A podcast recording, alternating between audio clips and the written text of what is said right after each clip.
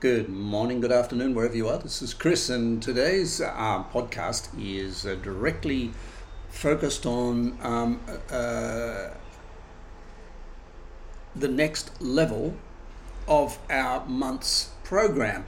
And you may remember we we elected to, uh, as a group, we elected to go through a bunch of podcast topics and project them out into the in, ahead of ourselves. And this is about inner wealth, and we have um, discussed them all at some stage during the past, but today is a favorite of mine, and it's called personal harmony. Personal harmony. What is personal harmony? Well, the truth be known, without personal harmony, life's a shit. And I think personal harmony comes, it's where inner wealth comes internal.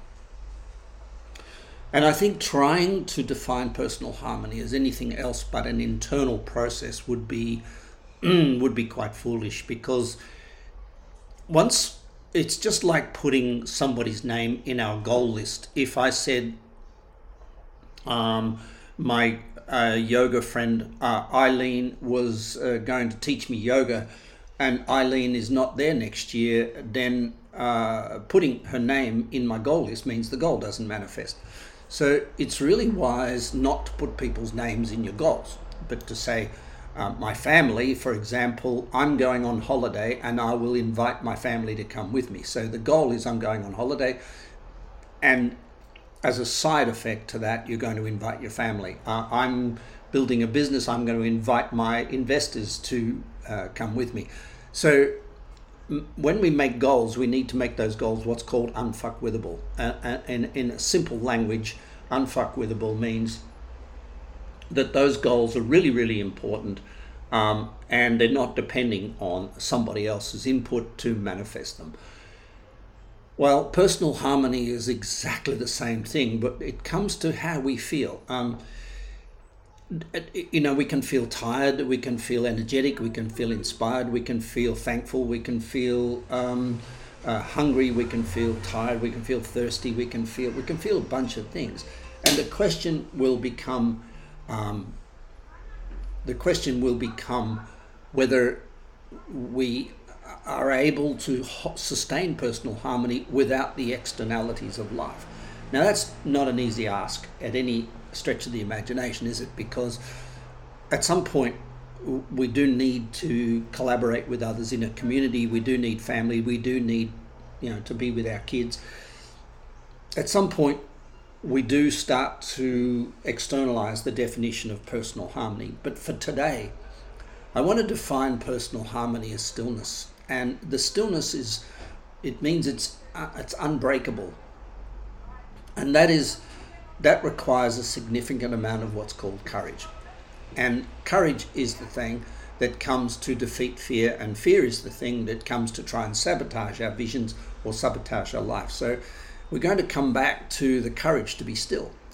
And stillness is not necessarily sitting still, stillness means that we hold our space. Now, that space is a space of intent, intent in the world. And um, there are. It's easy to get uncertain. It's easy to get um, uh, what to call it, lose self belief. It's easy to become tired. It's easy to become confused. But at the end of the day, what we're trying to sustain here is the belief in the self, the belief in the self, the belief not in so much in the self, but in the belief in the thing that the self is doing. And Personal harmony comes when we feel like we're on track, when we're in the groove, when we're doing the thing. And personal harmony needs a good balance. Balance is not balance in the seven areas of life, and nothing to do with that. Balance is not to do with work and life, it's nothing to do with that. And balance is not to do with the mind, although it has something to do with that. What we're talking about when we talk about balance is balance between effort and non effort. So, uh, whether it's um, measured as a sports person puts in training and then has a recovery period, or a business person puts in an accelerated uh, period of hard work and then has some recuperation.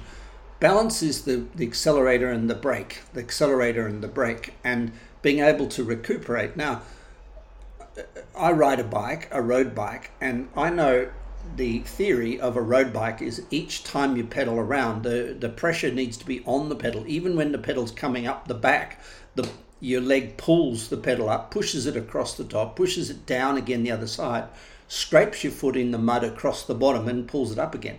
So there are devices that they use called power meters that measure the pressure on the pedal all the way around the stroke. And both legs should be equal pressure all the time, and both legs should be uh, in the four quadrants of a pedal stroke, exactly the same pressure on the pedal. Now, of course, the, the part of our leg that pushes down is the quad, and the part of our leg that pulls up the back is the hamstring. The part that pushes across is the glute, and the part, part that scrapes along the bottom is possibly even another part of the hamstring. So, different muscles kick in around the cycle of a pedal stroke. Now, it's no different to a swimming stroke. When you reach out in front, you take the catch, you pull your elbow down, your hand is vertical. The muscles that are pulling at the start of that stroke are not the same muscles that are still pulling and accelerating at the end of the stroke. They're different muscles. So each muscle gets a chance to activate and deactivate, activate and deactivate. Even in a, riding a bike at a cadence of 90 revs per minute, time, you're pedaling 90 times a minute each leg. Um, each muscle it, it engages and disengages to a certain degree on the way around the pedal stroke. So if you use your quads um, to to push down a lot, you use your glutes to, to, to sweep around. So the glutes and the quads are swapping, and therefore you're getting on off experience. You're getting uh, intensity and lack of intensity, intensity and lack of intensity.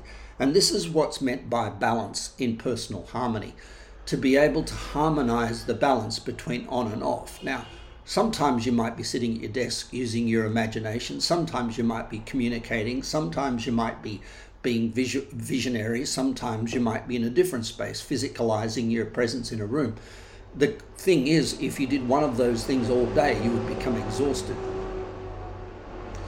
Just like that truck going past, if it stays in that gear all day, we'll be in all sorts of trouble at the end of the hill. So and and therefore what we're talking about is balance between uh, action and recovery action and recovery now the wisest balance between action and recovery would be best to be in the hour rather than in the day but even in the day we do have a period of activity and then we have some a break and then we have sleep and that sleep needs to be of quality to balance the activity of the day. And if the activity is not enough, the sleep will be bad. If the activity is too much, the sleep will be bad. And uh, uh, negotiating this uh, balance uh, between action and reaction is really important. Now, there are unsophisticated process of recovery, such as meditation, such as uh, lying on the floor and doing such. There's uns, watching TV. There's there's there's unsophisticated, but the best recovery is activity and most people don't quite comprehend the importance of remaining active to enable recovery. So I have a Garmin watch, and if I go for a bike ride and then come home, have a shower, sit down, have breakfast, about 15 minutes into the breakfast, my watch will start um, buzzing saying move move move move you got to move move move move and that basically is saying that my recovery is being hampered by me not moving. So, balance, a personal harmony is this balance between activity and recovery, activity and recovery, and between movement and not movement, between sitting at desk and not sitting at desk, between um, eating and digesting. It's all the time, and it's like the tide comes in, the tide goes out.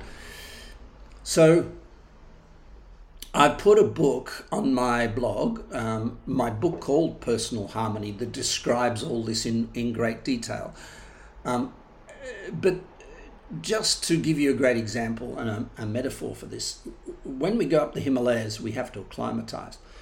And some people have to acclimatize more than others. Uh, the reason for that is their metabolism doesn't ad- adapt as quickly as other people do to the necessity to drain uh, liquid out of the cells of the body. And so as you go up, the pressure goes off your body. And as the pressure comes off your body, as you go up in altitude, the fluids and what have you in your body, the cells and everything starts to expand. And of course, to prevent that, we need to dump liquid. So you can quite often find yourself pissing even four liters a day, even though you need to drink another two liters. You, the the liquid balance in your body will go down, and you, therefore you lose an enormous amount of weight uh, in in acclimatization the failure to do so means you'll eventually get uh, really bad headaches and, um, and potentially your brain gets so big that it almost explodes in your in, inside your skull and uh, cerebral edema is a terrible um, pulmonary edema. Is when the cells of the uh, lungs dump dump liquid into the lungs and you end, end up having pleurisy pneumonia or drowning in your own uh, liquids in your lungs. So the body is really adaptive, and this is a great example of personal harmony. As you stress the body each day, let's say you acclimatize, you go up 300 meters um, total. We always go up another 100 meters above that, um, and then come back to the 300 meter from the day before for sleep. So the body's experienced between three and 500 meters altitude gain. It's come back to 300 and at 300, typically your body will adapt uh, overnight, it will adapt to the acclimatization process that it's been involved with the day before. And the next day you'll be ready to do it again. But every third day we stop altitude gain and we take a day off. So you do 300. Uh, day one, you do 400 or 500 meters, come back and sleep at 300 meters high. The next day, we would go to for example, I don't know, eight, 900 meters above the first day, uh, and then come back and sleep um, at 600 meters. So we've only added 300 meters per day. The third day, we would stay in that uh, location for two nights to allow the body to adapt, and then we would continue another two days. Now, this process of adaptation um, is also necessary for your work life and your sport life and your relationship life you move forward, but you also need to step back and, and assimilate. And now, nature never grows in straight lines. Businesses never grow in straight lines, although people draw straight line graphs. God knows why they do that. But businesses and, and lives grow in curves, and these curves are explained by nature's law that everything evolves at the border of chaos and order. The chaos is when you're acclimatizing, you're moving up, and the order is when you stay overnight for a couple of days in one place and let your body adapt to that altitude. It's the same in business. You might have a couple of months of growth. In, you may need to take the foot off the accelerator. Otherwise, people will not handle the stress evol- uh, the stress pressure increase as well as they should. What they need is to put the accelerator on, pull it off, stay at that place for a couple of uh, weeks, and then put the pressure on again and push at that place for a couple of weeks. And it's the same in relationship and, and, and sport. So personal harmony is really keeping pace or working in hands um, in hand with nature and nature's law. And I think that's a really, really important component of living happily and being balanced in the accelerator recovery, accelerate recovery, being balanced in the push and pull, being balanced into the give and take, be, be balanced in everything we do, but most importantly, recognizing that we evolve in, we surge in our evolution, then we have to take a break, pull back, just chill down and let that let that stress level assimilate, not by doing nothing.